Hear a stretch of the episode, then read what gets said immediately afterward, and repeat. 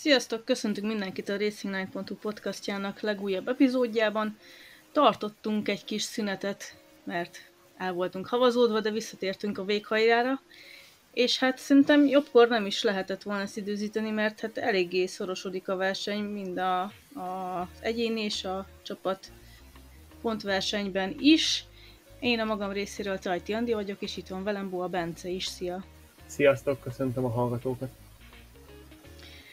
Hát beszéljünk erről a legutóbbi mexikói nagydíjról, amiről az a leginkább érdekes momentuma szerintem, hogy gyakorlatilag a szabad edzéseken kb. mindenki volt az első helyen, aki szóba jöhet, és egészen az időmérő végéig úgy tűnt, hogy a Merci lehet valójában az esélyes, de nem így történt.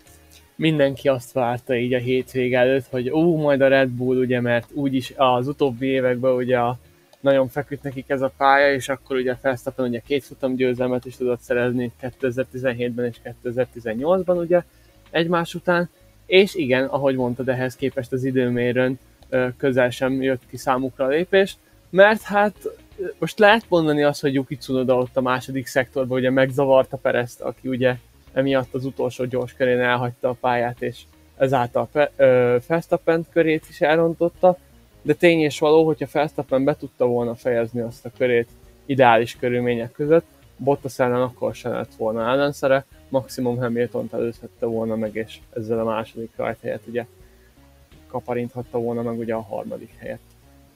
Hát meg volt szó arról is, legalábbis Sergio Perez még a verseny előtt elhintette, hogy gyakorlatilag az időmérő edzésre megkapta Verstappennek a feltehetően sérült, vagy legalábbis problémás hátsó szárnyát, ő, Verstappen pedig megkapta a Perez elvileg jó szárnyát, és valahogy a beállítások viszont lehetséges, hogy elcsúsztak el miatt annyira, hogy egyikük sem tudta kiautózni az autóból, ami benne volt.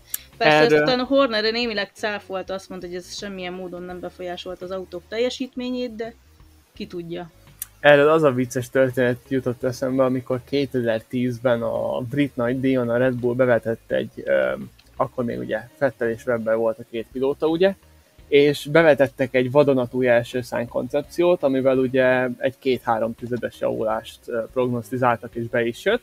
Viszont a harmadik szabad edzésen ugye Fettelnek az a szánya egyszerűen lefittyent, és akkor konkrétan ö, megsérült, ezáltal nem tudta használni ö, használni a szányát tovább.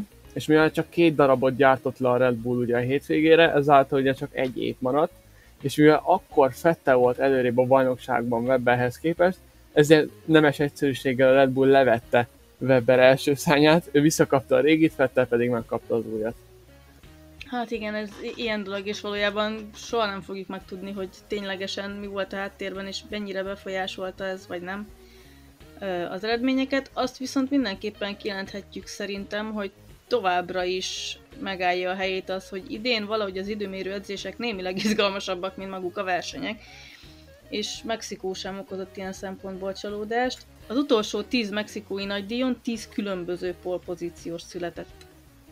Így van, ugye a helyszín ugye 2015-ben tért vissza, a, onnan ugye folyamatosan rendeztek versenyeket ugye 2019-ig, és akkor ott volt ugye a Covid miatti szünet 2020-ban, és ugye idén visszatért a száguldó cirkuszmezőnye ugye Mexikóvárosban, és hát arról is emlékezzünk meg azért, hogy Valtteri Bottas a polpozíció mellett ugye most nem egy a Pirelli által készített kis gumit kapott, amit ugye alá, alá szoktak írni a versenyzők, hanem annál egy sokkal a, értékesebb ajándékot, ugyanis ö, 70 éve történt az, hogy ö, Juan Manuel Fangio az 1951-es mexikói nagydíjon bebiztosította első világbajnoki címét a Forma 1-ben, és ezáltal ö, Bottas ö, ennek apropójából kapott egy replikát a régi fejfedőknél, egy régi fejfedőt, bocsánat, és hát ennek szerintem eszmei értéke van, és ez egy rendkívül értékes darab lesz majd a vitrínben, amikor majd Bottas Igen, a reggeli zapkása közben majd ránéz, és akkor á, ez egy szép momentum volt. Mindenképpen nagyon menő ajándék, még annak ellenére is, hogy ugye nyilvánvalóan replikáról beszélünk. olyannyira, hogy a többiek is a csodájára jártak, sőt, ha jól emlékszem, Damon Hillnél láttam, hogy még ő maga is kölcsönkérte és felpróbálta, hogy annyira bejött mindenkinek a dolog. Így van. Na de amennyire magasan volt Bottas péntek, ö, pénteken, szombaton, annyira szó, majd, hogy nem szó szint mélyrepülésbe kezdett vasárnap, rögtön a rajtnál. Teszem azt ugye, hogy ö, Mexikó az a helyszín, ahol ugye a legtávolabb van ugye a, a rajt pillanatától az egyes kanyar, és ezért a második sorból rajtoló két Red Bull ugye gyorsan szélányékra is kapott ugye, meg igazából Verstappen annak köszönhette azt, hogy három autó elfért ugye a, ugye a két Mercedes és Verstappen, hogy ugye elfértek egymás mellett, hogy Bottas a rajtot követően egy picit befelé húzott Hamilton fele, nem pedig kifele, és ezért Verstappen ugye a szélányék segítségével gyorsan föl tudott rájuk zárkózni, és még ott volt az az egy autónyi hely, ami ugye kellett neki, és hát a hármójuk közül ő volt a legbátrabb a fékezést tekintve, és el tudott fordulni, és ezáltal meg konkrétan a futamot is megnyerte, mert innentől kezdve ugye tudta, tudta futni a saját futamát, és konkrétan csak a tükröt kellett néznie, és azt se sokáig. Igen, mondhatni Bottas szívességet tett Verstappennek, ahelyett, hogy Hamiltonnak próbált volna segíteni. Ezt a hétszeres világbajnok némileg zokon is vette, legalábbis volt ilyen nyilatkozat részéről, hogy hát egy kicsit csalódott, hogy Bottas ott túl sok helyet hagyott maga mellett. De hát ez van, ami viszont szerintem rendkívül érdekes, hogy még után Bottas ö, megforgott Ricciardoval való találkozása után annyira be is szorult mögé, hogy a verseny fele kb. eltelt, mire túl tudott rajta vergődni, azt is úgy, hogy Ricciardo kiment előtte a boxba. Igen, a rendező, amikor már nem volt mit mutatni, akkor mindig mutatta Bottaszt, hogy megpróbál, megpróbálja megelőzni Ricciardot, és bármennyire volt közel, a Mercedes erőforrás jól működött a McLarenbe is, nem csak ugye a gyári csapatnál, és maga mögött tudta tartani a fint aki így ezzel a nullázásával a Mercedes-t is nehez, ö, nehéz helyzetbe hozta, mert ugye ezzel a Red Bull fontos pontokat tudott hozni a Brackley istálón ugye a, a konstruktőri versenybe is, és így a 23 pontos előnyök egy pontra olvadt. Igen, nem is tudom, hogy volt-e bármikor, hogy az első, tehát a csapatok között az első két helyezetnél ennyire szoros lett volna. Hát, Idén biztos nem, szerintem. Sőt, szerintem a hibrid érában se volt ilyen nagyon. Esélyes, a, igen, igen. A, fe, a Ferrari-nál volt az 2018-ban, hogy ugye közel voltak, de ott Brazíliában már eldőlt, hogy a konstruktőri világbajnokságot megnyeri a Mercedes, szóval i- ilyen, tényleg ilyen közelség a 2014 óta sose volt. Igen, és ez, ez mindenképpen pluszpont az idei szezonnak, mivel legtöbben azt vártuk, bevallom én is, hogy ez, ez egy kívül unalmas szezon lesz, hiszen komolyabb szabályváltozás nem történik, marad minden a régiben, és elég unalmas szezonra lehetett számítani. Ehhez képest egyébként meglehetősen izgalmas, és, és viszonylag sokan is nyertek idén. Így van, ugye számos csapat ö, versenyzője tudott már első látta meg elsőként ugye a kockázászót, és azt se felejtsd el, hogy ö, mindössze az, az Alfa Romeo és a házpilótái nem állhattak a dobogóra, ami azt jelenti, hogy 8, 8 csapat versenyzője ünnepelhetett a pódiumon, ami azt szerintem 2012 óta nem volt példa. És ugye a futamgyőzteseket is, a különböző futamgyőztesek szempontjából is ez ugyanez elmondható. Igen, és ami a pontszerzőket illeti is, egyedül a ház az, aki egyetlen pontot sem tudott egyenlőre bezsebelni. Aztán, hogy az év végéig még esetleg valami káosz versenyen kiadja nekik a lépés, az egy jó kérdés, de még akár ez is megtörténhet. Hát ugye Mazepin most ugye most egy pluszpontot szerzett nálam azzal, hogy a rajt utáni kavarodást nagyon, nagyon jól halászott a zavarosban, és a 12. helyre helyen találta magát ugye a rajtot követően. Igaz, hogy ugye a ház a mezőny legrosszabb autója minden szempontból, és ugye utána folyamatosan előzték meg őt ugye a a hátulra esett versenyzők, vagy azon versenyzők, akik motorbüntetés miatt rajtoltak a mezőny legvégéről, de az egy szép pillanata volt a hétvégének az ő szempontjából. Igen, és ami még szerintem említésre méltó, az egyébként George Russell, aki a 16. helyről indult, és gyakorlatilag a rajt utáni safety követően már 9. helyen volt. Aztán őszintén szóval, hogy mi történt vele a verseny végére, azt nem tudom, mert olyan nagyon nem is mutatták, de végül ugyanúgy 16. helyen fejezte be, ahonnan elindult, két kör hátránya. Hát a Williamseknek nem volt jó a versenytempója, és itt jön ki az ugye, hogy Russellnek ugye, a, aki ugye az időmérő zsenialitása miatt ugye a Mr. Saturday nevet is megkapta már, hogy ugye egy körön nyilván nem azt mondom, hogy könnyebb varázsolni ugye a williams mert az is nagy dolog, hogy ugye Q3-ba vitte a williams meg hát az a második hely Belgiumban, meg ugye a harmadik hely Oroszországban egészen hihetetlen volt, így tévénézőként is, meg szurkolóként is, de tehát e, ugye 72 kör volt a versenytáv, és uh, már a szabad edzéseken is látszódott, hogy a Williamsnek, hogy, mármint, hogy az nem a Williams hétvégéje lesz, mert körülbelül, körülbelül olyan tempót tudtak diktálni, mint az Alfa Romeo, ha bár ők ugye most egy viszonylag jobb hétvégét zártak, mert ugye Raikkonen megint pontot szerzett, Igen. Giovinazzi pedig megint hoppon maradt, hiába volt az, hogy a rajt után a hatodik helyen találta magát. És ha már Giovinazzi, ugye az olasz pilótáról érdemes azt is megemlíteni, hogy jelen pillanatban még mindig nincsen szerződése 2022-re, és konkrétan az üléséért versenyez, és hát amiket az elmúlt futamokon csinált, az nem azt mutatja, hogy Fred Wasserék tényleg azt mondanák, hogy ez a srác kell nekünk 2022-ben is, és majd uh, Bottas munkáját is nagy mértékben fogja tudni segíteni 2022-ben. Igen, érdekes Giovinazzi helyzete, és igazából ellene és mellette is nagyjából ugyanannyi érv, szóval szerintem nem tudom, hogy mennyivel lenne jobb az, hogyha ha behoznak egy újoncot Bottas mellé, aki jó eséllyel, legalábbis először nem valószínű, hogy sokkal többet tudnak kihozni a mutatványból, mint Giovinazzi. Szerintem fontos kérdés lesz az, hogy, hogy a, az Alfa, illetve Ferrari-nak mennyire van beleszólása, és mennyire akarják azt, hogy legyen olasz versenyző egyáltalán a mezőnyben. Így van, ugye. Giovinazzi mellett igazából az ellenévek azok ugye, hogy Törökországban ugye megszegett egy csapatutasítást, amivel ugye egy pontszerző, pontszerzési lehetőséget vette ugye raikkonen ugye a saját csapattársától. Ja. Most is a csapatot kritizálta valamilyen szinten, mert ugye rossz stratégiát adtak neki, és korán kioszták őt, és lásd, amíg Sebastian Vettel, ugye, aki mögötte volt, kint autózott, és konkrétan a Ferrari mögött a, az év egyik legjobb futamát produkálva lett hetedik és akkor emiatt Giovinazzi azt gondolta, hogy amiatt lett ilyen hátul, amiatt végzett ilyen hátul, mert ugye korán kioszta őt az Alfa Romeo. Igen, ugyanakkor arra is lehet gondolni, hogy lehet, hogy pont azért ellenkezik már ennyire Giovinazzi, mert esetleg ő már tudja a döntést, és nem, nem, nem neki kedvez, mert azért előtte nem nagyon láttunk tőle ilyet, hogy nagyon szembe menne azzal, amit a csapat kér vagy mond. Meglátjuk, hogy mi fog ebből kisülni, és egyáltalán mikor fogja az Alfa bejelenteni azt, hogy, hogy ki lesz Bottas csapattársa.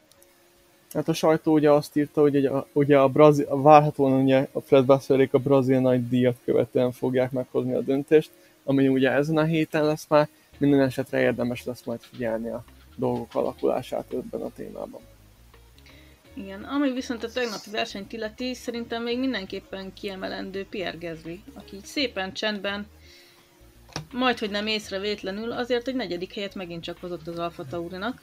Amikor a verseny végén már ugye az egyetlen izgalom kb. az volt, iz, izgalomfaktor az volt, ugye, hogy vajon Perez meg tudja támadni hamilton ugye a második helyét, és amint ugye a brit ö, hétszeres világbajnok ugye el tudott húzni valamilyen szinten Pereztől, a rendező kínjába már nem tudta, hogy mit mutasson, és megmutatott, megmutatott nekünk egy kört, hogy Gasly körbe megy a a, a mexikói pályán belső kamerával, hát bennem ott esett le, hogy ez a futam nem a legizgalmasabbak közé tartozik, de tény és való, hogy ugye a, a francia fiatal ugye a csapat történetének legjobb eredményét érte el öm, Mexikóban, mondva ezt úgy, hogy ugye Minardi, Tor, Minardi Toro Rosso, és akkor ugye most ugye Alfa Tauri, mert egy hetedik hely volt a, a, leg, a, csapat, a falenzai kis csapat legjobb eredménye, amit még a Minádis korszakban értek el, szóval ez egy mindenféleképpen megsüvegelendő teljesítmény, és már csak abból a szempontból is,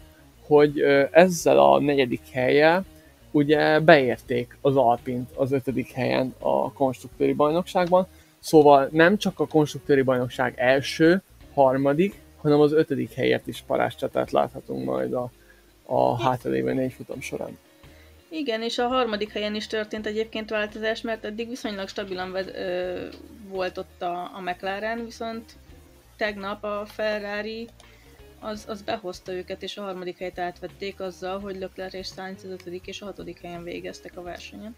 Így van, ugye az előbb említett Gassival nem tudott mit kezdeni a két Ferrari pilóta. Hiába próbálták csűni, csavarni a stratégiát azzal, hogy ugye a frissebb gumikon érkező Sainzot elengedte, elengedte Leclerc, de miután rájöttek arra, hogy Gassi már konkrétan foghatatlan, utána visszacserélték a, a pozíciókat, és így ugye Leclerc az ötödik lett, Sainz pedig ugye a hatodik. Ami pedig a bajnoki cím sorsát illeti, szerintem nagyon izgalmas az a kérdés, hogy Lewis Hamilton adott esetben mennyire töri meg az, hogy hogy egyelőre úgy tűnik, hogy nem neki áll az zászló, és ráadásul szerintem sokat nyomott alatba az is, hogy Perez hajszál hiány megelőzte, és és igazából látszott is a hétszeres világbajnokon, után kiszállt az autóból, hogy oké, okay, második helyen ért célba, ami egy alapvetően egy jó eredmény, és mondhatni minimalizálta a veszteséget, de, de közel sem volt elégedett. Szerintem, ha a Forma 1 szerető ismerőseiddel nézted volna meg ezt a versenyt, és azt mondod nekik a futam előtt, hogy Verstappen simán fog nyerni, és uh, per, uh, Hamiltonnak a tükrét kell végignéznie, hogy a második helyét megtarthassa hát Perezzel szemben. Szerintem mindenki kinevetett volna, igen. mert konkrétan senki nem számított erre. De igen, ahogy mondtad, ez lehet, hogy megtereti hamilton és azt is nyilatkozta ugye, hogy ő annyit tehet ebbe a helyzetbe, hogy nyomja a tövig, és kihozza a maximumot az autóból, mert jelen pillanatban a Red Bull egyértelműen jobb náluk. És ö, ez a rádióüzenetekből is hallatszik, ugye, hogy a leintést követően Hamilton azt mondta, hogy hiába tett meg mindent, egyszerűen nem volt meg a tempójuk ahhoz, hogy Verstappen nem meccseljenek.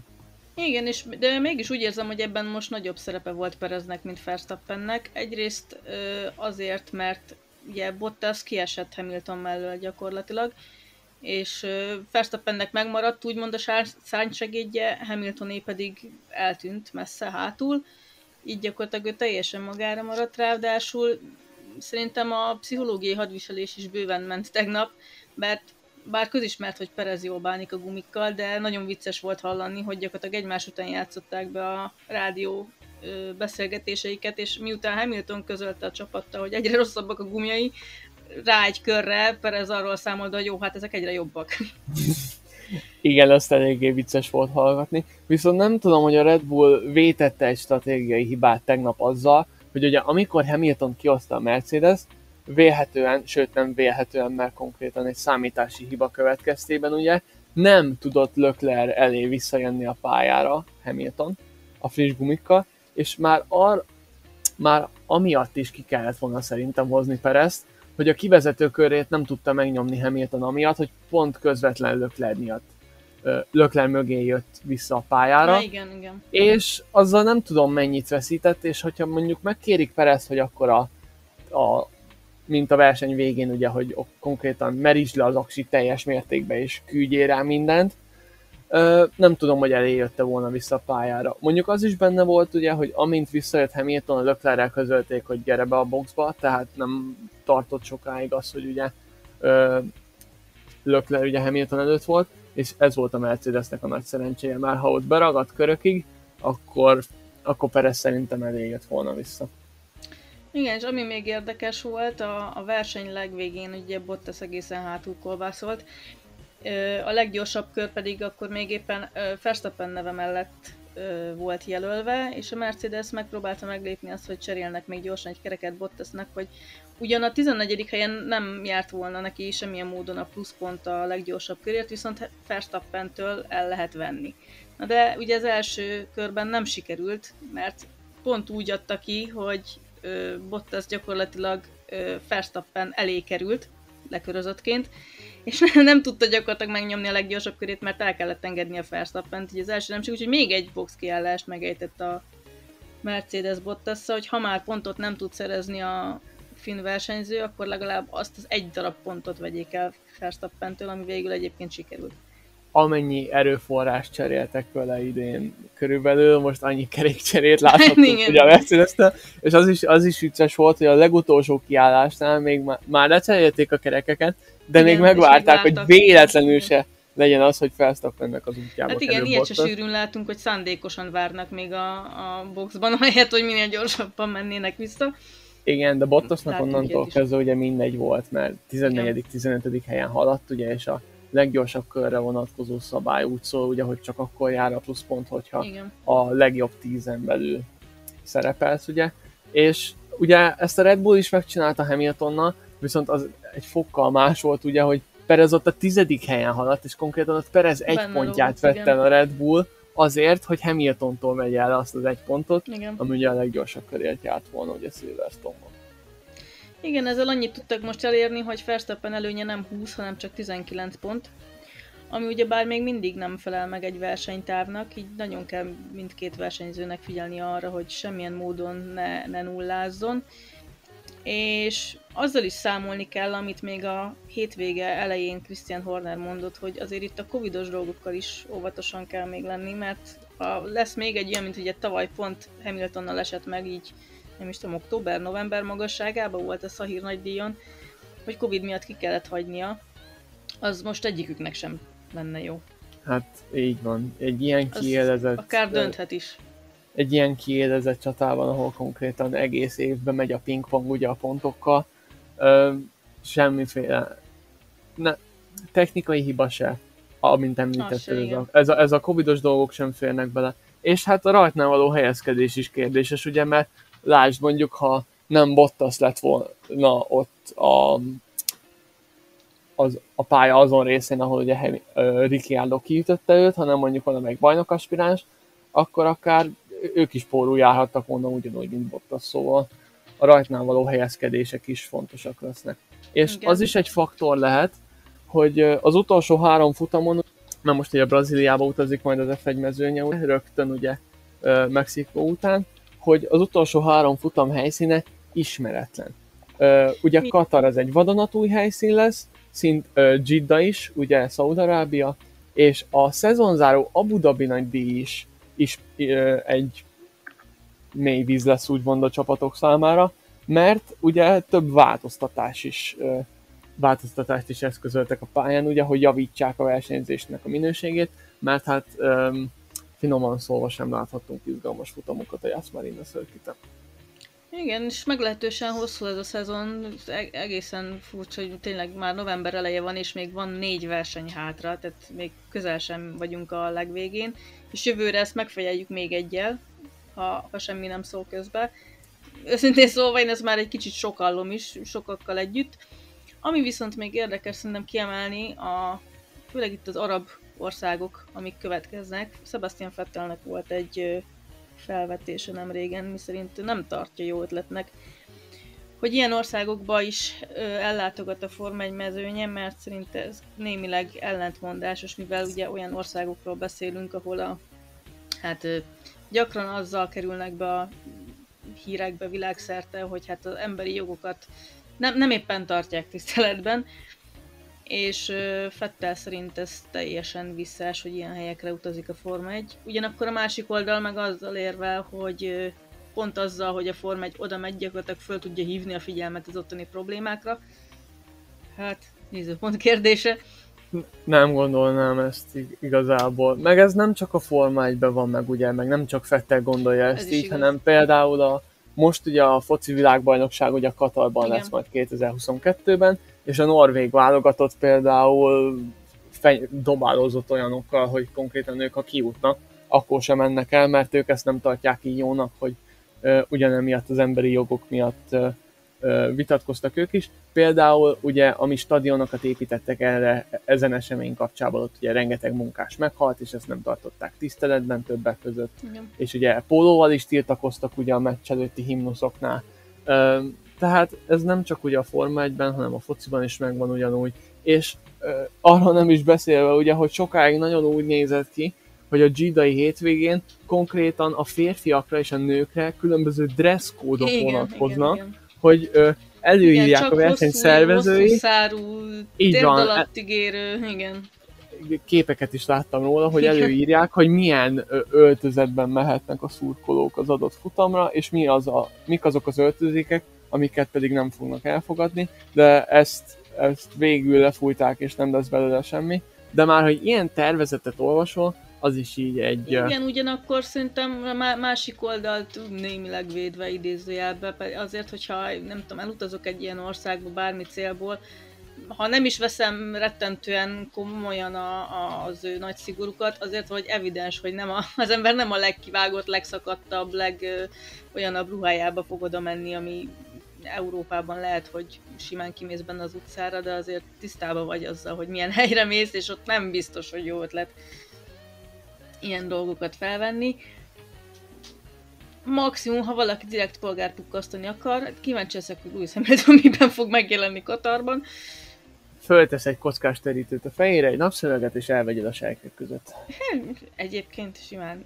Voltak már rajta hasonló szerelések, úgyhogy... Hát meg, meg cifrábbak is, szóval... Igen. Sőt, azt hiszem, pont Bahreinben volt talán egyszer, mikor megjelent nagy Jézusos nyaklánccal a nyakában, meg nem is tudom mi volt még rajta. Hát ez, ez, ez a pillanat most így nincs meg előttem, szóval. De majd után, de majd utána nézek mindent. Meglátjuk. Ne felejtjétek, hogy a tripla hétvégének most jön majd a második eleme, ugye Brazília, utána meg rögtön Katar, és majd ugye két hét szünettel záró majd ugye a Jiddai és Abu Dhabi hétvégével ugye az F1-es világbajnokság. Közben ugye a VTC, VTCR-be is volt ugye futam most ugye az Adria Speedway-en, ahol ugye Mihály, uh, Mihály Norbi versenyz, versenyzett a mezőnnyel ugye, és uh, ne, addig is olvassatok sok Racing Line-t, és találkozunk a következő epizódban. Sziasztok! Sziasztok!